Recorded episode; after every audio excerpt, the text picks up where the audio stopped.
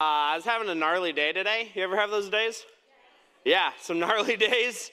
And uh, I got a text message from a friend. Uh, and so Beth just wanted to say hi. Thank you for the encouraging words. Um, and sometimes we need those. So when you know people and you think about them, they come to your mind, I encourage you, reach out. Send a text. Encourage them. You don't know that uh, what they may be going through. So thank you, Beth. And... Uh, Still mad that you moved away from Modesto.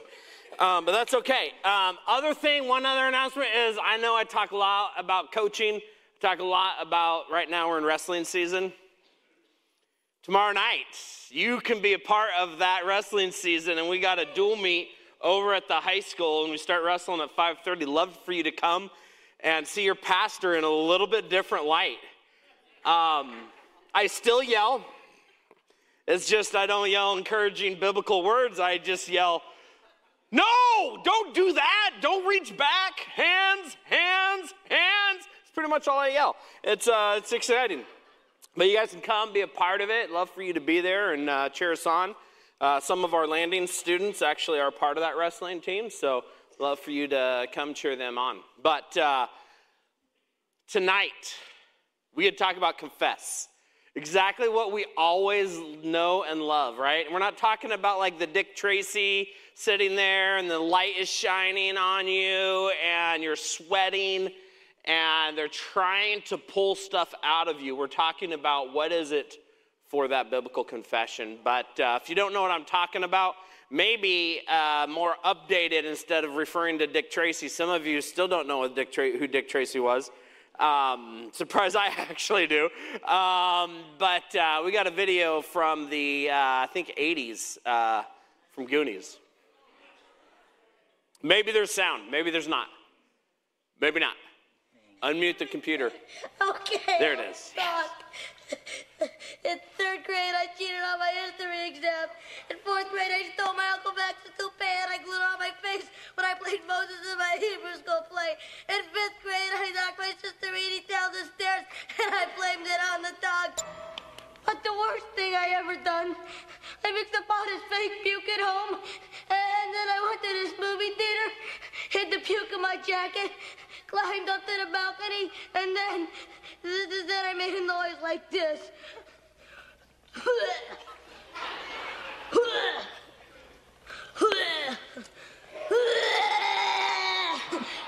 I dumped it over the side.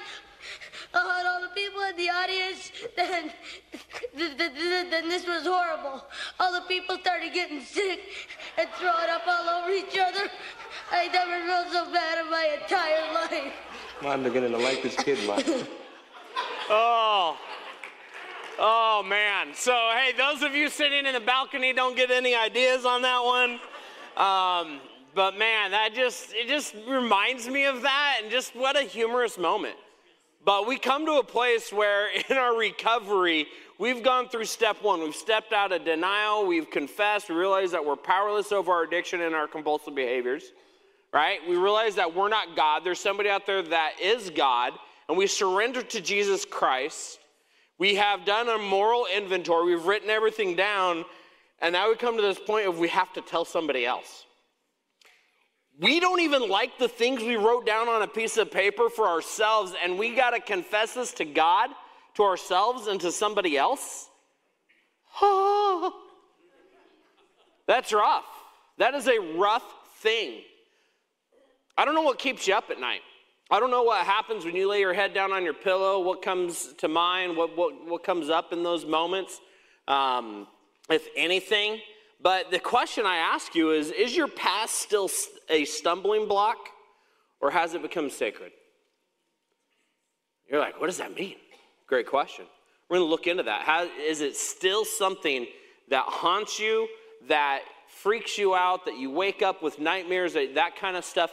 Or is it something that God has been able to come into your life, penetrate your life, and be able to help remove that hurt and pain and that trauma of those things in your life? And so there's a quote by Alexander Smith, and this is what he says. He says, "Memory is man's greatest possession. In nothing else he is so rich. In nothing else he is so poor." Our memory is crucial. We have, uh, my parents, my dad was, uh, towards the end of his life, he was really struggling with uh, dementia. And I remember having the same conversations every time I talked to him. It was the same thing. He'd ask the same questions. I'd give similar to the same responses. And what's interesting is I was the one getting frustrated. My dad was so patient and calm, and I'm the one getting frustrated because how dare he ask me the same question over and over again. And that uh, at times can be us with, could you imagine God? How many times have we asked God the same question over and over again? And he's, I've given you your answer. You just don't like it, right? But we come to this point where we, we go through confess, and the C in confess is this. It's confess your shortcomings, resentments, and sin. This is not about others. This is not about other people. This is about you sharing what you've done, your shortcomings, your sins, your stuff in your life, your junk. It's not about the other people. They did this, they did this, they did this. I think sometimes in the church world, I grew up in the church, so I'm familiar with the church world. In the church world, uh, what I find is we like to point fingers and go, well, at least I'm not as bad as that guy. Some of you have done that when you go to open share group. You go, at least I'm not that sick. Whew. And yet Paul says he is the worst of all sinners. But this is about an opportunity to come clean. This is about an opportunity to air out everything that is inside of you that is rotting and that is festering inside of you. As a wrestling coach, the unfortunate part of the sport, I don't know another sport that you have to get a groom check before you compete. In other words, you stand in front of a ref, and they literally go, okay, put your arms up. They have you spin, so they make sure that you have no diseases on you, and then they check your fingernails to make sure you trimmed them, and that's crazy. That's crazy. And when you get impetigo, and impetigo is contagious, and it spreads, and then you get ringworm, and ringworm... It was, and they're like, oh, no, that's just a pimple. I'm like, bro, that is not a pimple. That is straight up looks like a ring on your face. That is crazy. And uh, it's about the opportunity of coming clean. And we got to dig deep, and we've done that work, and we've got to clean all that out, and so we got to share those things. This is the final step after we clean out that wound to be able to confess that and share that.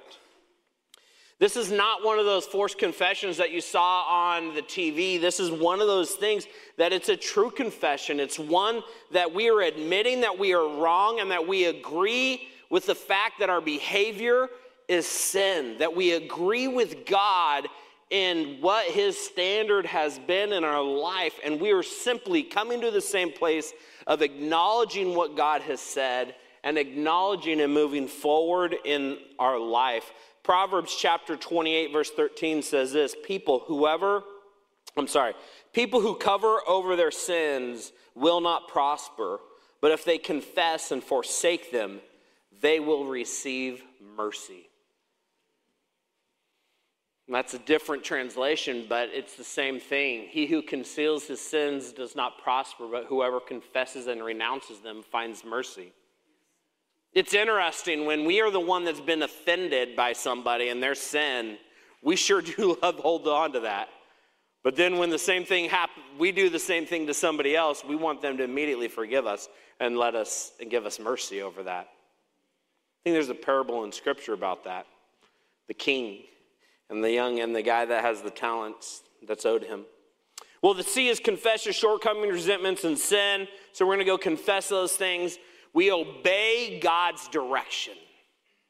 Obey God's direction. And I find that sometimes when we are in sin and we haven't confessed these things, we are very much like Jonah, where we have dug our heels in. He's told us something to do, and we go, uh, no. And we go the other direction. If you're not familiar with the Bible, there's a guy in the Old Testament that is named Jonah, and God tells him to go to Nineveh. But he decides, no, I'm going to go get on a boat and go as far away from Nineveh as I possibly can. So he gets on this boat and they go out to sea. And when they're on the sea, the storms come, it's rocky, and uh, they thought, well, man, there's somebody that's causing this curse to happen or this thing to happen, and so who could it be? And they start throwing everything else off the, the boats, and they're going to just ca- cast lots to find out who it is. And finally, Jonah goes, it's me. And they throw him overboard. They're like, deuces, get out of here, bro. And they throw him overboard, and he gets swallowed by a fish. Whew. First of all, I've touched the outside of the fish. Whoa. The inside of the fish. Whoa, come on, that's gnarly. I mean, I know we've all seen Pinocchio, and we've seen that, the whole, that whole story. But that same idea of, man, we've, we've dug our feet in, we're go- going. We're in our addiction, and we know God has asked us to stop, and we're like, just one more time, God. Just one more time. One more hit, one more drink, one more look at the porn, one more affair, one more time, just one more. Instead of turning and obeying God. And so this confession is obeying God's direction in our life. It's finally going, okay, this is the direction you want me to go. I am going to do, I'm going to trust the process, that the process of this confession is going to help with the healing of my life. And so we do that. We obey that. Confession restores our relationship with Jesus Christ even. Our sin has caused separation from Christ, from God, but when we confess, it restores that relationship. I've got a five-year-old son. His name is Boaz. He's got the best, best mullet in town. That's all I'm saying. It rocks. But this kid, I think, has a combination of all four of my other kids together in one. He is stubborn, and he's funny, and he's, oh my gosh. But he will stick out his tongue, and he'll go, pfft. And my wife doesn't like that. Christine doesn't like that. So she'll say, Boaz, stop. Pfft. Don't do that. Pfft. And he's like me in the fact he loves that last word. And so finally, I'll, st- I'll speak up, and I'll say, Boaz, don't do it. If you do it one more time, we're going to have to wash your mouth out with soap, or we're going to have to put you in timeout, or we're going to have to give you a spanking. And he's like,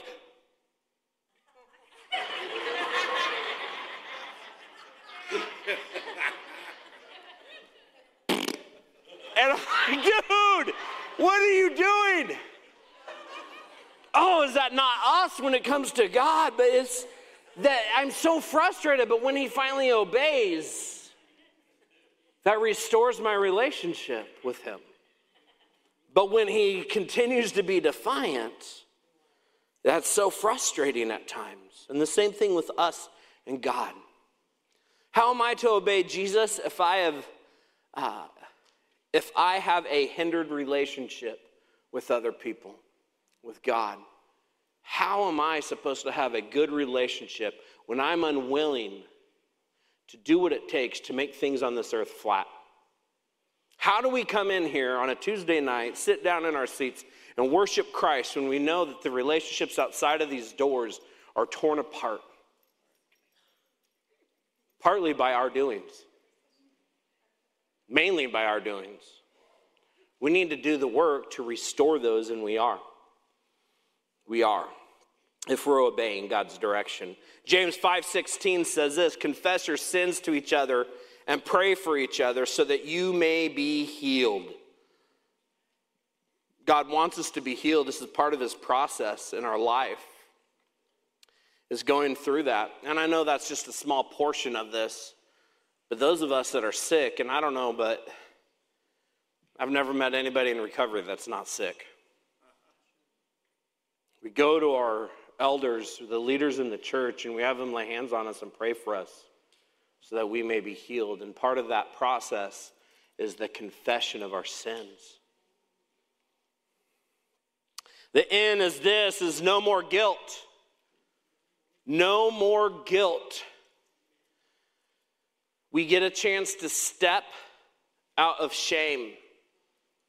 See, there's this criminal up on a cross next to Jesus. And one's, there's actually two. One is mocking him. The other one mocks him for a little bit and then comes to his senses and realizes that that is the Savior that's hanging up right there. That is Jesus Christ hanging on that cross. He says, man, I want to be with you. And Jesus like this says, you'll be with me in paradise. He takes that. Jesus takes that place of shame in our life when he hung on that cross and he said, you'll be with me in paradise. He took all of our sins, all of our junk, all of our stuff, and he died on the cross and he took our place of shame. That guilt that you sense, that shame that you feel, he takes that upon himself. See, the difference between guilt and shame is guilt is I've done something wrong. Shame is I am a bad person. I am wrong. But we have to step out of that and start living to follow after God. And when we confess, it removes that guilt and shame. You think that, I remember the first time, I didn't even introduce myself tonight now that I mentioned this. I'm Scott, grateful believer in Jesus Christ. I'm in recovery for sex addiction. Hey, I remember the first time I shared that from the stage at Celebrate Recovery, and I was freaked out. And probably for the first few years, everybody would go, can you say that? I did. Now I just get up here and I just, I can rattle it off. I even forget about it. But those first couple times, man, there was shame, there was guilt, and the more I get into confession, the more I share that, I, it's okay. It's okay. We have to stop rearview living. I drive, do you, I hope you drive, maybe you don't, maybe you ride the bus, but when I was learning to drive, my, my dad taught me, hey, you look out the big windshield, right? That's like where you're seeing the road where you're going. And you got three different rearview mirrors you got going on. You got your side, two side mirrors, you got one up there. And he's like, you look forward for a little bit, you look over here, and you go back forward, then maybe you look over here, and then you go back forward, and maybe you look up here, because you always got to make sure those cops aren't following you. Um, I'm just kidding. But seriously, there's only moments where I'm taking a glance at that rear view to make sure everything's good. If I drive the whole time looking in that rear view, I'm not going to see the guy that hit his brakes in front of me at the stoplight, and I'm going to plow into the back of him. It's not going to be a good ending to that day. We have to stop staring at our rear view, letting this bog us down, and we got to start looking forward. And we do that through confession. See, we love to hold on, hold people to what they have done. We love this, and we call it accountability, but we hate to forgive them and let them go of it, especially when it comes to marriages. We keep track. We write those things down on the mental tablet of our brain. And when they do it again, boom. Or when that argument happens, well, you did this, ha, and we're talking about this, but why are all of a sudden this stuff being brought up? We're talking about this, we're talking about the fact that I left the toilet seat up again, right? And you're bringing up the fact that I used to cuss, or I used to look at porn, or I used to cause hurt and pain in some other way. We love to hold on to those things, and Romans eight one talks about that. Do you believe these words where it says there's no condemnation for those who are in Christ Jesus our Lord? There, now there is no condemnation for those who are in Christ Jesus. No condemnation. That's when you become a believer in Jesus Christ. You are no longer condemned to the sin that you had done, which is what I was talking about by the fact that Jesus held those things on the cross for us. There's no condemnation. It goes on further, or actually earlier, in Romans three twenty-three and twenty-four, for all have sinned and fall short of the glory of God and are justified by his grace as a gift through the redemption that is in Christ Jesus. Everybody sins. Everybody has fallen short. Nobody meets that mark of perfection. And we have been redeemed by Jesus Christ. First John chapter four, verse eighteen says this, There is no fear in love, but perfect love casts out fear, for fear has to do with punishment, and whoever fears has not been perfected in love. I get it. Fear ruled my life for a lot of years. But when we go through those steps, when we do those things, we get to a place where the con is over and now we can move forward. The lie is over now. I can stop living that lie and I can live in the truth. So we move on with the last few moments of our time together in this, on the fess aspect, and that is this, that we get to face the truth. Face the truth. That means from here out, I can live in honesty, honesty, and I can build up integrity in my life. All the addicts in here, I'm going to guess all the addicts. This is my last time, I swear. Maybe you've said those words before. But now that we start to do this process, we can start to live with integrity. That means every single day that I haven't done that behavior I said was my last time, I'm starting to build up integrity, resilience, and live in truth, instead of living in those lies, the past ways. The thing is, is when I am able to do that, people get to receive me for who I am, the good, the bad, and the ugly. I am who I am, and, and that doesn't excuse my behavior. It's just a, wherever you see me is going to be me. No, I get I'm more animated up here, but and if you saw me in my house, I wouldn't be as animated, but I'm still Scott. I'm still the same guy. Stubborn, evasive, those character defects I continuously pray that God would remove. John chapter eight, verse twelve says this, Jesus said to the people, I am the light of the world. If you follow me, you won't be stumbling through the darkness because you will have the light that leads to life. We follow after him. And he has a moment to guide us and direct us through those that darkness and through all that times of how do I deal with this fact that I might relapse? How do I start to get that resilience to resist that temptation and move forward? When we confess, we're able to ease the pain of our life. We're able to take that pain that we've been holding on to, that thing that we've been saying, I will never tell anybody this thing ever. I'm going to my grave with this thing. And when we're able to do that, we are able to, when we share that with somebody else, it eases that pain because that guilt and shame has been removed. There's a phrase that we use, we're only as sick as our secrets. We're only as sick as our secrets. What secrets have you been holding on to? When I share, I divide the pain and the shame away. I'm able to push through. Psalm thirty-two, verse three through five says this, when I refused to confess my sin, I was weak and miserable, and I groaned all day long. Day and night, your hand of discipline was heavy on me. My strength evaporated like water in the summer heat.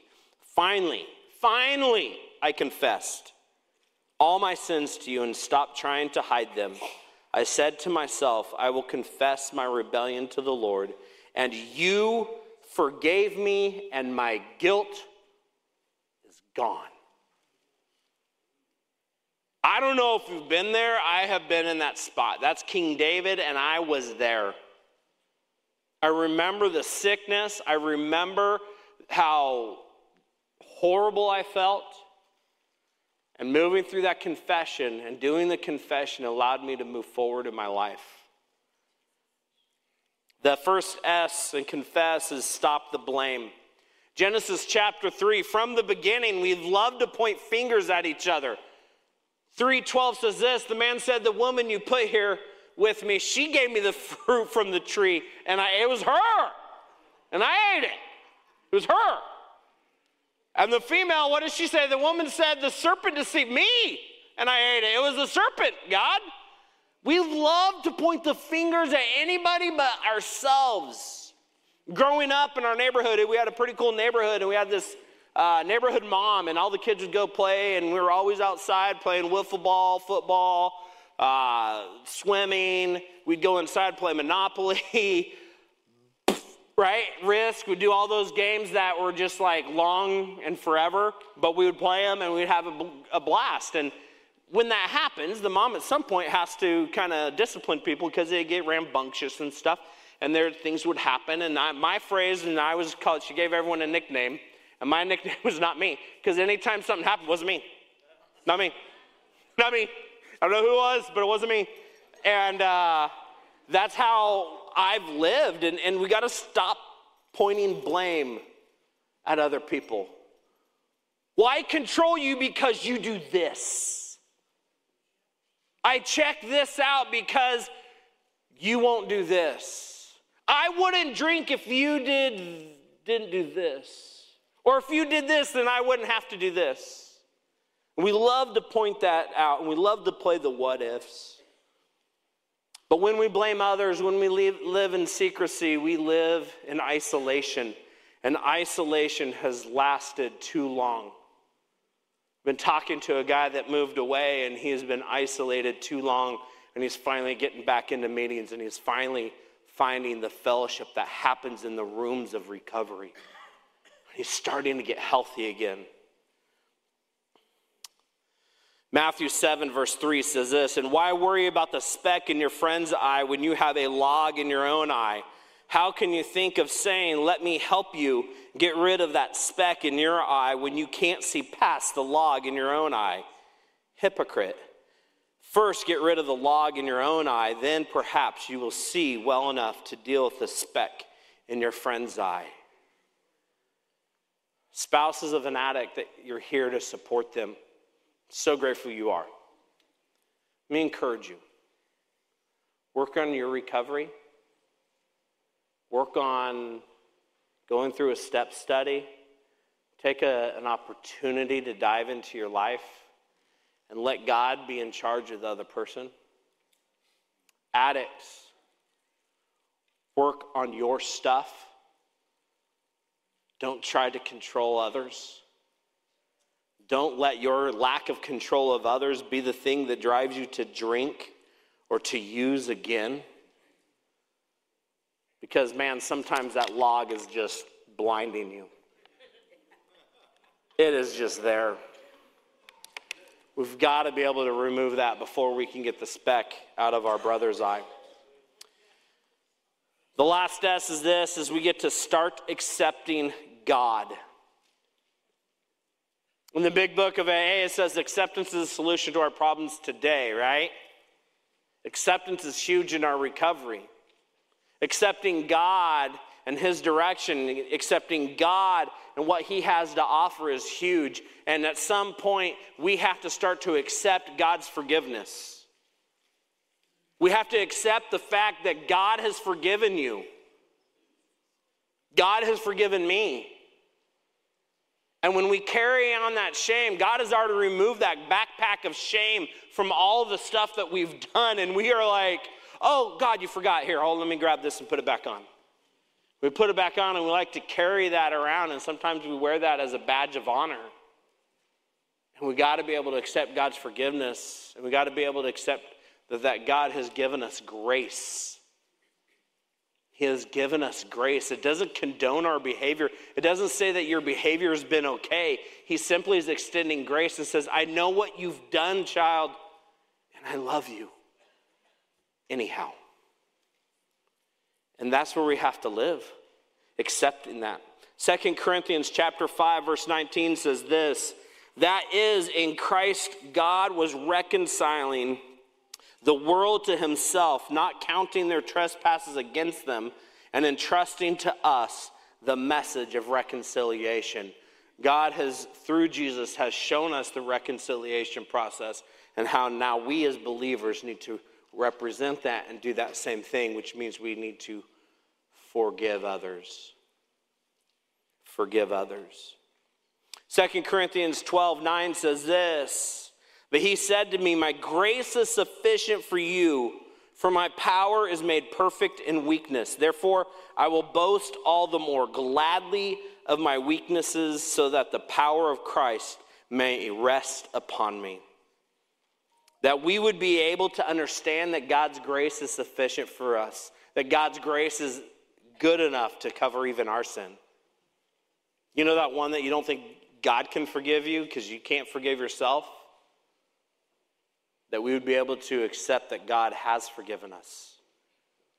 That he has that power and that in that weakness, which is part of why we share, hey, I'm Scott, I'm a grateful believer in Jesus Christ, and I'm in recovery from sex addiction. You think it brings me great joy to go, hey, I'm a sex addict! Woo! Nope. It doesn't. And I don't know if you feel the same way of going, hey, I'm an, I'm an alcoholic, or I'm a drug addict, or...